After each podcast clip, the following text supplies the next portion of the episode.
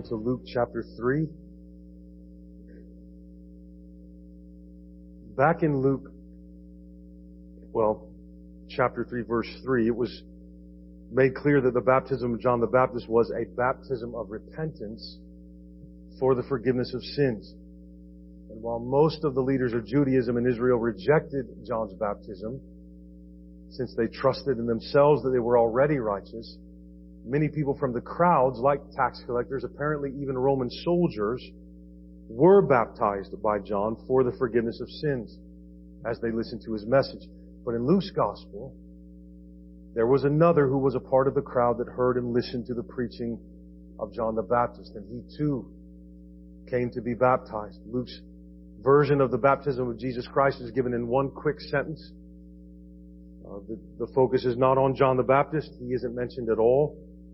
Uh, the focus really isn't even on Jesus per se, but instead the focus in Luke's account focuses on the testimony of the Holy Spirit and the Father to the fact that this Jesus is the Messiah.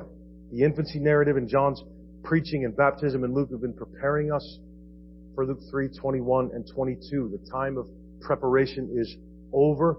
The Messiah has arrived to begin the work of redemption. But why is he baptized with a baptism of repentance for the forgiveness of sins? Jesus had no sins.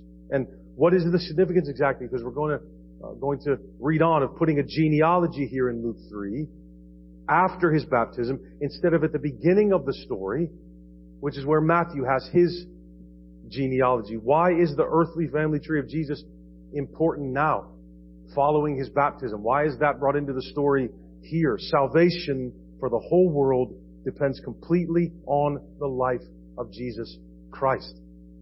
Everything about it. He didn't come just to do something for us. Jesus came to be something for us. Jesus stands in our place, not only to forgive us, but to make us perfectly righteous before God the Father. And that is precisely what Luke wants to show. Let me pray. Our Father, I am thankful for your word and for the truth that is here, unending, unchanging, perfect. Lord, would you please forgive me of my sins and help me preach, help me speak clearly. May I bring out of this text what you wanted brought out of it when you inspired it by the preacher of the word. And Lord, I pray that you would soften every heart, every heart, and open every ear to hear your message and receive it as the truth. We ask this in the name of our Lord Jesus Christ. Amen. Verse 21 of Luke chapter 3.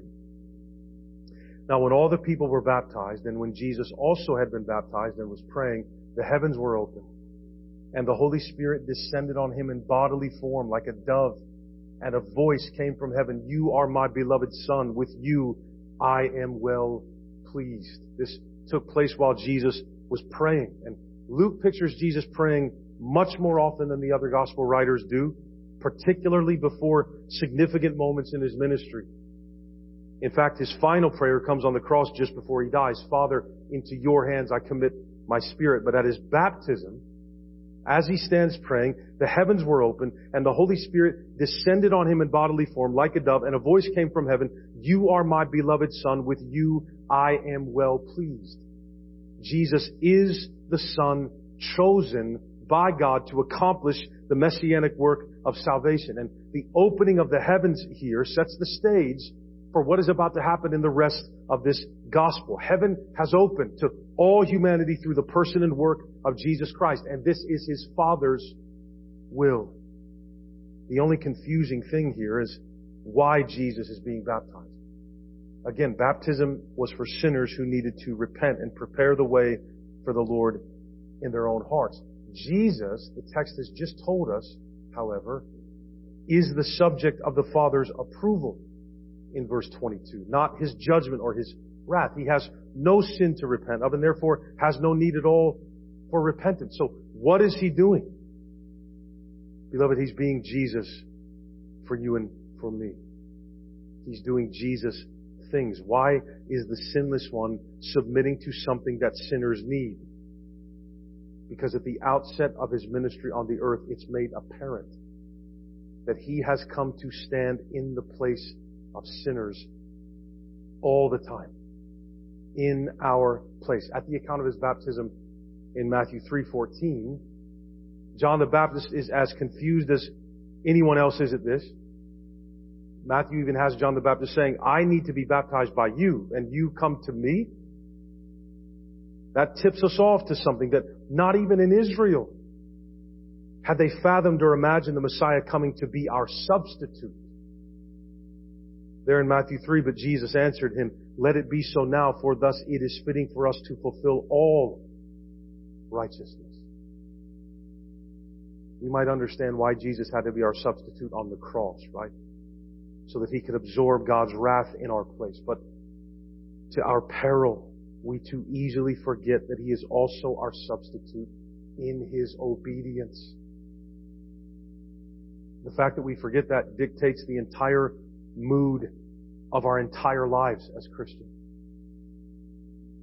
He not only came to die for us, but to obey for us, to be perfectly righteous for us. And I think sometimes that we think when God saves us, what's really happening is He's, He's taking care of something so that He can get us in the position to now finally obey Him and please Him by the way we live our lives in light of what He has done. The scripture says that Jesus fulfills all righteousness. All of it. So whatever good works are for, they're not doing anything for our salvation. And none of us would say that we believe any differently, but we live like we believe differently because we're absolutely frantic about doing enough good works to be righteous. You and I must be baptized. Therefore, Jesus is baptized. And by the way, the cross is not just the means by which Jesus dies.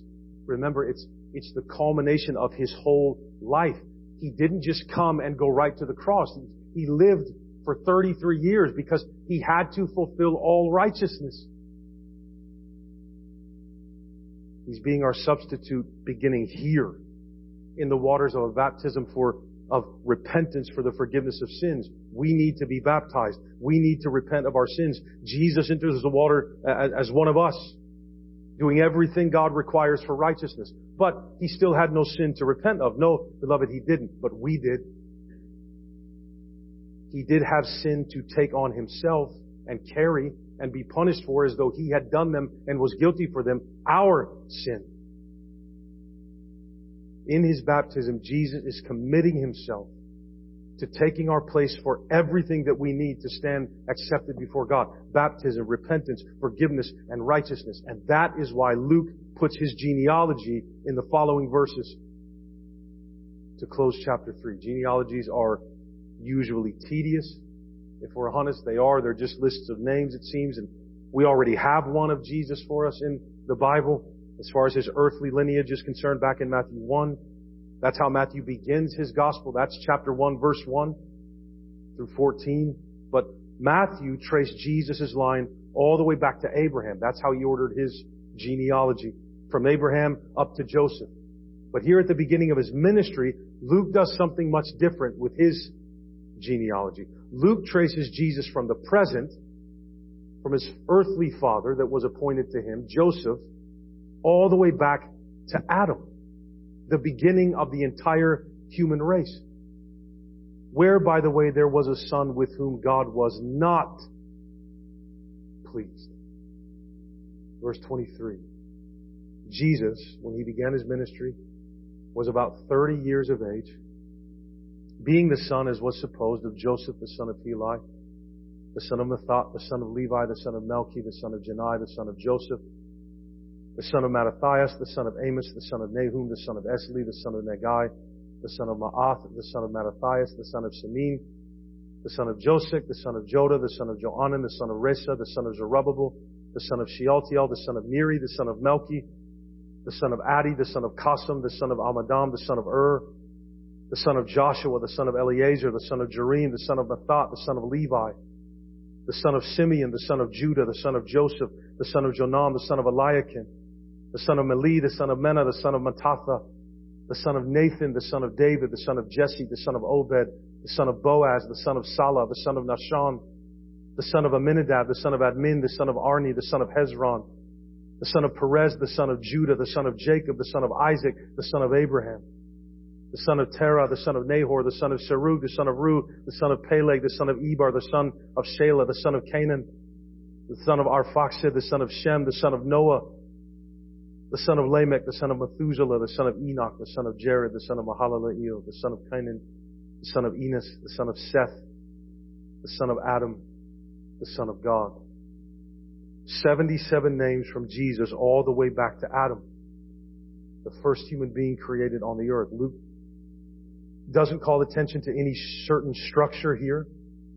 Really what the genealogy, genealogy, the way it reads, recounts this long, slow story that led from humanity's fall and rebellion against God in the garden to the coming of another who instead of bringing a curse upon all humanity will bring salvation.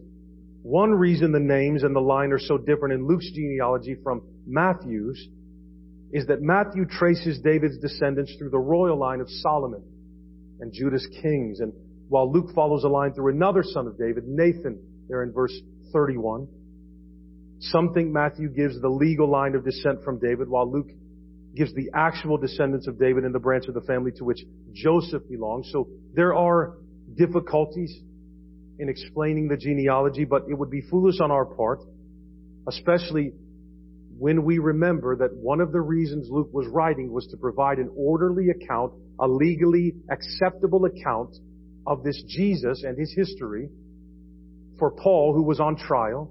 We have to keep that in mind as well. But it would be foolish on our part to assume that Luke wasn't being intentional in the way he did this genealogy or didn't know what he was doing. It's better to assume our ignorance than Luke's. As we noted, Luke takes the lineage of Jesus all the way back to Adam in verse 38. And it's here at the mention of Adam that the very next thing we read is this in 4.1. And Jesus, full of the Holy Spirit, returned from the Jordan and was led by the Spirit in the wilderness for 40 days being tempted by the devil. Adam and temptation. That's a deadly combination, not just in scripture, but for the whole human race. We, we, if, we, if, we're dialed in and we, we didn't know the story, I know that most of us know the story well, but don't miss what Luke is doing here. You get to Adam, you get to the fall, you get to temptation, and then you have this other son and what's he facing? Temptation. What's going to happen?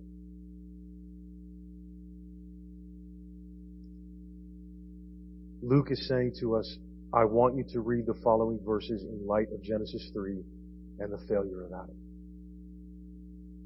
We could make the case that in Matthew's account, he wants to contrast Israel's unfaithfulness as God's covenant people with Jesus' faithfulness.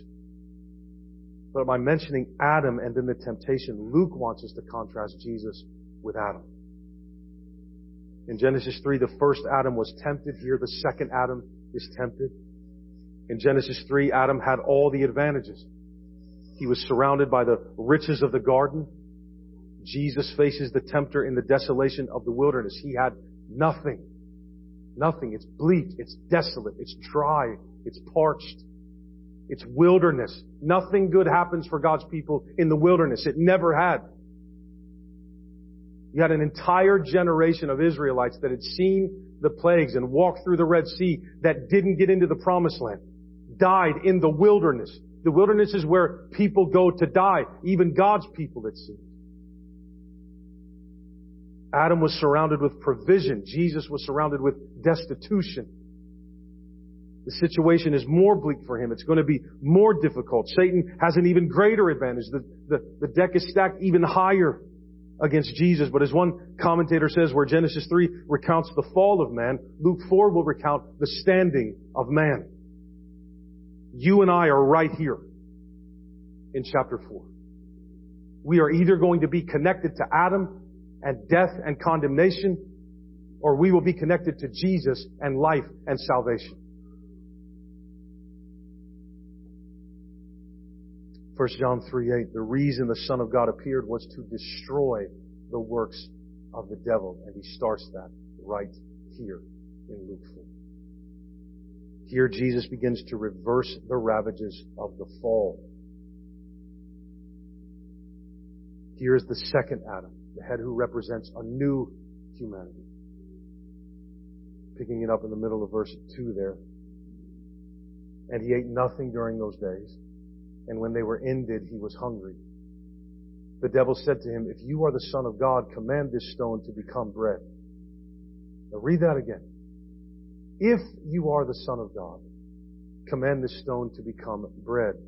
And Jesus answered, It is written, Man shall not live by bread alone. Adam experienced temptation in one moment, in one day.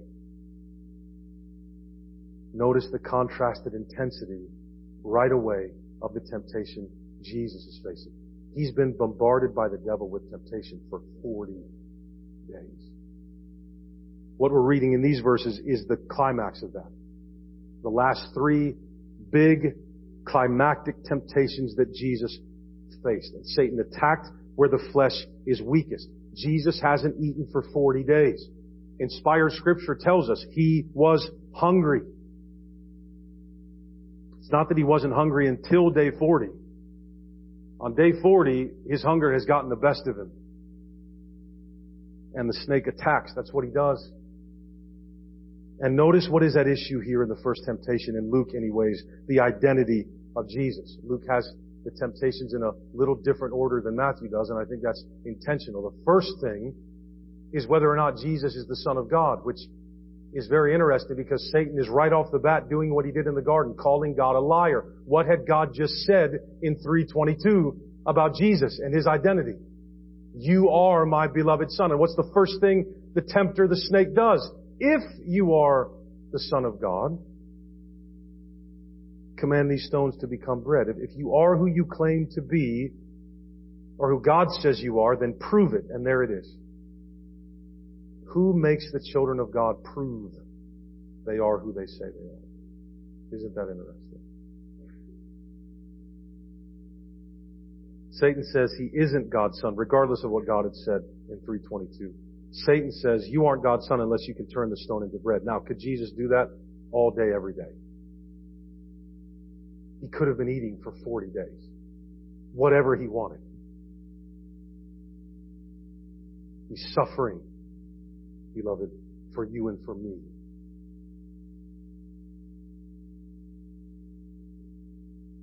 Of course, Jesus could turn stones into bread, but he didn't because Satan had taken what was true to use it for a lie. This is where faith is necessary. We need faith in order to be approved by God, faith in this Jesus. Now, on another level, you and I don't want to wait for anything, especially when we think or know it's something we need. Right? Surely, God won't make us wait if we need it. Who doesn't need to eat when it's been 40 days since you have? I am good when I am hungry for about 11 seconds. Right? I love that statement. I'm sorry for what I said when I was hungry. You know, just, it's, it's not a good, not a good time. But Jesus has the faith that we so often do not. So he would prefer to wait for God rather than to make his need more important when his identity has been questioned. He cites Deuteronomy 8:3 in verse 4 here. Man shall not live by bread alone. Now what's the truth here? The truth, beloved, is when you boil it right down to it, you don't need bread to live. You need the word of the Lord to live. Bread is a means, not the source of life. So Jesus stays hungry in his belly because the word of God will sustain him. And, and you, you see that literally. I do think it's literal. You see that in John. The woman at the well, his disciples are like, surely you're hungry, right? It's been, I have food to eat that you don't know about. Does he mean like he has a secret stash of peanuts or no? He, when he is fixed on the Lord, on his Father, and trusting in him and doing his will, he doesn't need to eat. So he's not going to give in here now. Well, you and I don't have that kind of faith. I mean, we might be able to pull it off every once in a while, right? But that's not what God requires. He doesn't require, He doesn't grade on a curve. Like 50% obedience is, is pretty good. It doesn't work that way. You and I don't have the kind of faith that can discern what we need the most, especially when we're suffering. We, we, we don't have it, but Jesus had it for us. So on to the next one. That's not going to work. Verse 5. And the devil took him up and showed him all the kingdoms of the world in a moment of time and said to him, To you I will give all this authority and their glory, for it has been delivered to me, and I give it to whom I will. If you then will worship me, it will be yours. It will all be yours. And Jesus answered him, It is written, You shall worship the Lord your God, and him only shall you serve. Now, we can forget just how powerful Satan really was and is. We can forget this. And it, it's not because he's big and red and has flaming eyes and fangs and is scary. It's not that. That's not what makes him scary. Steven Spielberg can create an image that is scary. That's not the kind of scary the devil's power is. The devil knows the scriptures. That's terrifying. He knows the word. Like who saw that coming? I'll just, I'll quote scripture. We'll see how you resist when I quote scripture. God had given him the kingdoms of the world to hold under his sway. Satan confesses that this authority that he does have had been delivered to him. Now, who could do that? Well, the only one that could do such a thing was God. Satan offers that to Jesus. Now, I wonder if Satan, because he knows the scripture, could make sense of the fact that eventually Jesus will have all this anyway. All the authority in heaven and on earth will be given to the Son of Man if he succeeds in the mission for which he was sent by God. Satan would have known Psalm 2:8. Satan would have known Daniel 7:14. He knew what the Son of Man was going to get, and he knew that Jesus was the Son of Man. So why not have all that power and authority now without having to suffer? Without having to be their substitute? What is the alternative to submitting to the Father's will? It's to worship Satan instead. That's what Jesus teaches us. You, do we realize that sin is the worship of Satan over God? See, we, we, we have such a problem. It's like we get offended before we get convicted when we're told that our sins are idolatry. Mm-hmm. I'm not an idolater. Yes, you are. And so am I. So am I. No question. See, we think idolatry means like you have to bow down at a statue or pray to something specific. No, no, no. Idolatry is what God calls it when we give to another what only belongs to Him. Right? We sin because we're idolaters. That's what Romans 1 will make clear to the entire world. Here's what your problem is. You've been handed over to follow your own desires and worship yourselves instead of me. That's God's wrath on us. That He's given us what we want, and we are idolaters. Satan is able to convince us to worship other things. He can do it. Especially when he makes us think that's not what we're doing. He's still succeeding at it today. Right? You, you can't convince Christians that they're worshiping an idol. You can't do it. Right? That's preposterous. How dare you assume that I am what God says I am?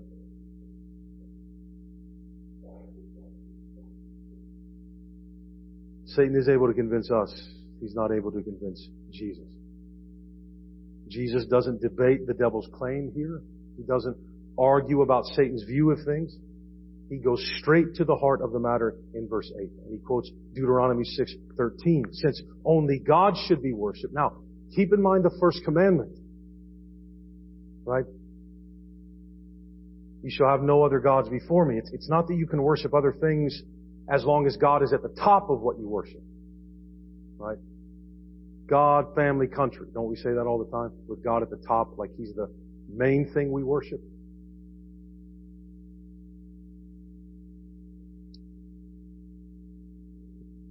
God says, I don't want any other gods mixed up in what you worship. I don't want anything else.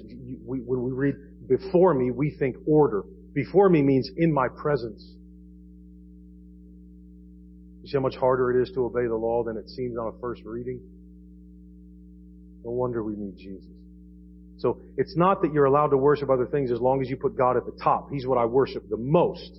Nothing is before Him. And God would say, if there's other things in there, they're all before me. It's that only God is worthy of anything close to what worship is. God is the only one worthy of all that from us. And Jesus knew that. And He obeyed it for us. Because we will worship food and drink and clothes and other people's approval and houses and land and inheritances and investments. All these things we're hoping in to give us something that we should be trusting God for. That's what it means to have other gods before me. So, is it a sin if I own land? No, but it certainly could be. We'll worship anything. Investments, vehicles, sports teams, countries, flags, all while deceiving ourselves that, yeah, it's okay because I worship God the most. So it's okay. When God says nothing else should be worshiped at all, even a little bit, and we do it every day. We do it every time we sin. Because all sin is what? It's choosing self over God. That's idolatry. No, no, no. I want this. So Jesus worships God exclusively and perfectly in our place. Satan will never tempt you or I with the kingdoms of the world. Since, of course, by the way, they're no longer his to give, according to John 12, 31. So that card's been played. No, you and I require much less to sell out to our God. Jesus could have had all this apart from the cross. He could have had the world that way. And he said no, and he said no for you and for me, because we say yes to much less of a temptation. Every time we sin, we're choosing ourselves over God. That is idolatry. We are denying God what is exclusively His. We're all guilty of treason every day.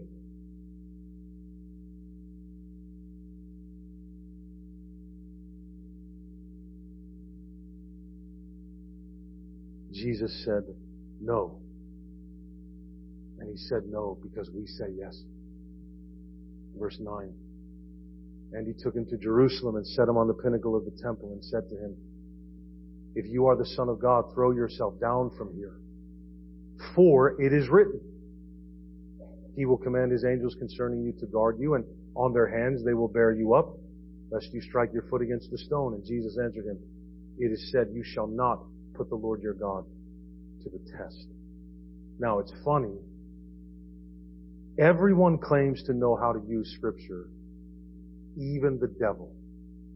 Right? If, if, if you talk to a Jehovah's Witness, they're going to quote scripture to you. Mormons are going to quote scripture to you. False prophets are going to quote scripture Part of the reason we're often so easily deceived by bad doctrine, carried about by every wind of doctrine, like Paul says we could be, is because we haven't learned from Luke 4 that even Satan can quote scripture and even seem to be applying it correctly. Because when does it not apply if not in this moment? Right? If we have a very narrow understanding of scripture, this says if you jump, he won't let you hit the ground. So I'm going to jump. That's, that's a satanic way of interpreting scripture. But Satan didn't see Jesus as the center of all scripture. Satan didn't understand why the Bible was written. Therefore, he had no idea how to properly interpret the scripture or to use the scripture or to rightly divide it. But he still knows his Bible as far as that term goes. Most false teachers do know their Bibles or they wouldn't be successful. Having a verse, like I have a verse, that means nothing. Satan had verses. There's a way to properly interpret scripture. It all depends, by the way, on the centrality of Jesus in your system of interpretation. Satan is basically questioning here whether Jesus really actually trusts God or not. Right? Because if he's as good as Jesus keeps claiming he is by his resistance to these temptations, fine. If you think he's so great, put him to the test. If he's so reliable and dependable and faithful and worthy of worship, then put him to the test. We see how easily scripture can be twisted. What does Satan do? He finds a text that makes it look like it's okay to put the Lord to the test. He's, he's playing 4D chess here, right? If, if you really believe this, if God didn't mean this, He wouldn't have said it. So, do you believe it or not?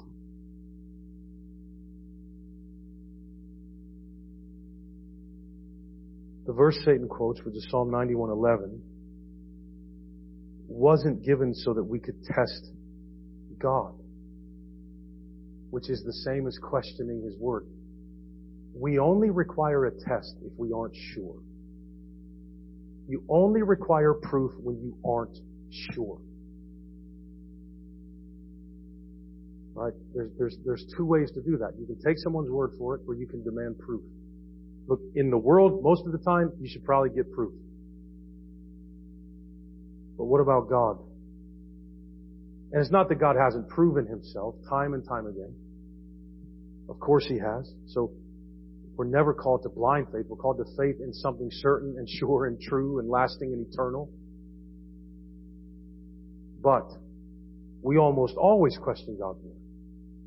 Always. That, that's, we do it by nature. It's not, often it's not even malicious. We just, we, we pray like that sometimes. Lord, I know that you said this, but I just don't see it. Right? Lord, I knew that, I, I know that you promised this and you said this, but I'm not experiencing that. So we always question God's Word, especially if and when our experiences seem to say other than something the Word is saying. We can't see clearly, so we don't know fully. But for some reason, we think that we can get to the point where we see so well, we no longer need faith. All we know is that if we don't get what we're asking for or hoping for, or maybe are even praying for, then it's okay to call God's character and His Word into question. It's very popular nowadays to deconstruct your faith. And there are a lot of things about the way we were raised that need to be questioned. No question about that. But the substance of our faith, absolutely not. You don't question God like that, as, as though He's not proven himself, and so you need to reinvent the faith and rethink everything because for the last 2,000 years, everybody has gotten it wrong, but this generation and all its wild brilliance and intellect has figured it out, and they're going to take Christianity back to where it needs to be, right? Which somehow always ends up in you approving that which God has already called sin. It's amazing how that works. We may not ever say it out loud. But our confidence in God is often shaken. You said, and I don't see it. And so if, if I could just, you know, jump off this cliff and you catch me, then I'll know everything is true. Real quick, funny story. This is 100% true. Okay? This happened to me. I did it. I'm the fool here. Alright? I was in the 11th grade. I was a Nazarene. So I never believed God actually loved me, unless I was living well enough that I wasn't losing my salvation. And I was at a youth event in Newark, Ohio, and they were giving away Kings Island tickets. Okay, this is how fragile the faith can be when you're young. Okay? I was genuinely, this, this, that was how I lived. I was genuinely sure that God might not love me, might not want to forgive me my sins, and so they're drawing names. And I said in my mind, sitting on the front row, Lord, if you love me, and if you want me to be your child, and I'm still allowed to repent and be saved, then I will be the next name that is called. Now what do you think happened? I was the next name that was called. I won the ticket. You know how long it took me to sin after that? About five minutes. Right? I don't, look, I don't think God made me win the ticket. Right? I, I don't know. But, but the assumption is, is that if I can trust you, I won't mess up. If, if I can trust you, nothing bad will happen to me. If I can trust you, everything will go my way. If I could know, then I'll know, right? And nothing changes. Beloved, you and I could literally jump off a cliff. God could catch us before we fall and let us land safely. We're going to keep sinning. Most of us have seen God do amazing things in our life. And we keep sinning, which is saying, you don't tell the truth. I know the truth. I'm going to do what I want to do. I can trust me more than I can trust you because I'm right here. I can trust what I see a lot more than I can trust you. Can you? Tell me, what can we trust in this world?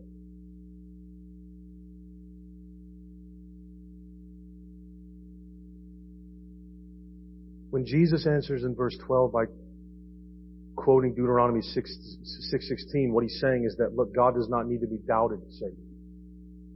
What we need is to trust God that His Word is true, even when its performance contradicts our experiences.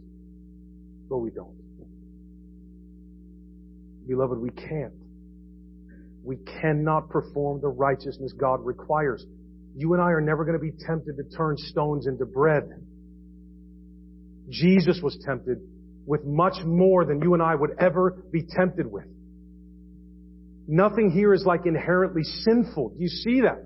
There's something deeper at play here. What's at play here is whether or not we will believe the Lord's word. That's the one thing we cannot do. Yeah, I can turn, turn stones into bread. I'm not going to do it. Yeah, I, I can rule the whole world, but I'm not going to take it from your hand.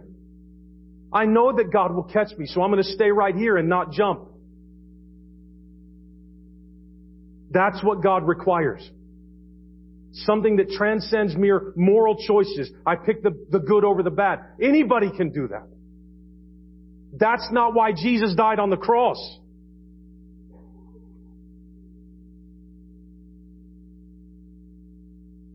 See, we can't perform the righteousness God requires. How can faith hold on when it seems like God isn't listening or doesn't actually love us at all? So Jesus comes and holds on for us. For us. Jesus believed God didn't need to prove himself across a hundred different situations. We shouldn't either, but we do. So Jesus held on for us. Jesus believed God didn't need to prove himself. God had already given his promise. Jesus didn't need to jump to know that God would catch him. You and I have to jump. We have to jump. See, what Jesus has here is perfect faith. Perfect faith. And we don't have it. So He has it for us. Verse 13. And when the devil had ended every temptation, he departed from him until an opportune time. Satan was so blinded and irrational that he honestly thought eventually he could play the right card and Jesus would fall. But since everything Jesus believed about God and trusted God for was true, the opportune time Satan hoped for would actually be his orchestration of his own defeat. That's how short-sighted and irrational he was. He would enter Judas Iscariot thinking he was winning by getting Jesus killed, but God cannot be outsmarted any more than he can be defeated. Jesus was never going to fall to any of Satan's temptations. He had too much faith in God to do that. Not even the hardest ones that only he could be tempted with, like these. Jesus was not at his weakest in the Garden of Gethsemane when he was sweating blood. Not really. His flesh was weakest, I think, in that moment, but I, I don't think his resolve had ever been stronger. Not my will, but yours be done. So we trust the God who walks on water, beloved, and who calms the storm, who gains life by his death and victory by his own defeat in our place. Tempted, he stood. And in our place, sure and steady, he held. It is fitting for us to fulfill all righteousness. Beloved, that included resisting temptation because of who God is. We don't do that. It's in our DNA. We never have done that. Humanity can't resist temptation even when it has all of its needs met by God. As Adam and Eve proved in the Garden of Eden. See, that's what Jesus came to reverse. Right? Even when all the questions are answered, all the provision is given, and not just like what you need, but it's beautiful and it's excess and it's perfect and glorious we will still question God's Word. So we need Jesus not only to not lust when he's tempted to, not steal when he's tempted to. Yes, we need that. Not lie when he's tempted to. Yes, we need that. We need it. We also need him to not fall where we always fall, where we fell in the garden. When the sin was not something profane and awful and immoral and horrible, it was you aren't telling me the truth. I can't trust you. That fruit that I can see looks better than what you said. Nobody can keep themselves from that. That's what Adam and Eve passed on to us. It's literally in our DNA. Literally. So if salvation would have been dependent on any one of us, if any one of us, the best human being you can think of, the best one you can think of, put them in the wilderness, they're failing right here. And we with them. God has to provide a way of escape for us to have any hope of resisting temptation. Jesus was on his own. Again, he could have changed stones to bread to eat. It wouldn't have been a sin at all. He could have created water from nothing. He could have jumped off any building he wanted to. He could have laid claim to Jerusalem and Rome and the entire world and wouldn't have been sinning at all. But when Satan made these things a matter of whether or not God's word was faithful and he was worthy of worship and true, Jesus resisted because those are precisely the things God is that we tend to doubt he is. We need one to stand in our place and hold the line because when it was in our hands, we let go. And that's who Jesus is for us. He is the beloved Son with whom God is already pleased for you. Because God is pleased with Him for you, you never have to wonder if He's pleased with you. Ever. We stand before God in Christ. He's pleased with you. He loves you. You are free now. You are free to love your neighbor as yourself, just as He commanded. You really can and will lose nothing except what the world has. We stand before God in Christ. Jesus stands in our place not only to forgive us, but to make us perfectly righteous before God the Father. When we receive the gift of salvation, not only is all our sin and guilt washed away by the blood of Jesus, but all the times we've given in to temptation, all the things we've, the, the um, all the times we've not done what we were commanded to do. All the times we've lacked the righteousness we should have obeyed. All our doubt and unbelief when there should have been nothing but faith and worship. All of that shortcoming has the perfect temptation resisting, faithful obedience of Jesus credited to our account as though we did what he has done. We are made righteous by the righteousness of Jesus. You see, God says you're His child. Satan calls it into question. That's the first temptation. He comes to us every time we fall to say, are you really God's son? You're a Christian? Then you wouldn't have done that. You'll never mess up again or you're a fraud. That's Satan. It's not the Spirit that challenges us all the time to prove it. But it is written, for in Christ Jesus you are all sons of God through faith. Galatians 3, 26. That's what God says. God says He alone is worthy of worship. Satan calls it into question. That's the second temptation. It's the desires of our flesh, not God's character that challenges us to worship other things. But it is written, Worthy are you, our Lord and God, to receive glory and honor and power, for you created all things, and by your will they exist and were created. Revelation 4, 11. And God has said He will be there to catch us when we fall. Satan calls it into question. That's the third temptation. But it is our unbelief. It's not God's character that challenges us, challenges us to doubt Him, to test Him. But it is written, As for you, O Lord, you will not restrain your mercy from me. Your steadfast love and your faithfulness will ever preserve me. Psalm 40, 11. You can bank on Jesus. Every single day. All day long. All that Jesus did, He did it in our place, beloved. All of it. He didn't die to get us to the starting line. He died to get us to the finish line. So when you wonder whether God accepts you, don't look at yourself. Remember that God has already accepted Jesus on your behalf as the one who wiped away your sin so that you're no longer guilty and as the one who performed the righteousness you didn't and haven't and won't and can't. And be at peace. It really is finished for you.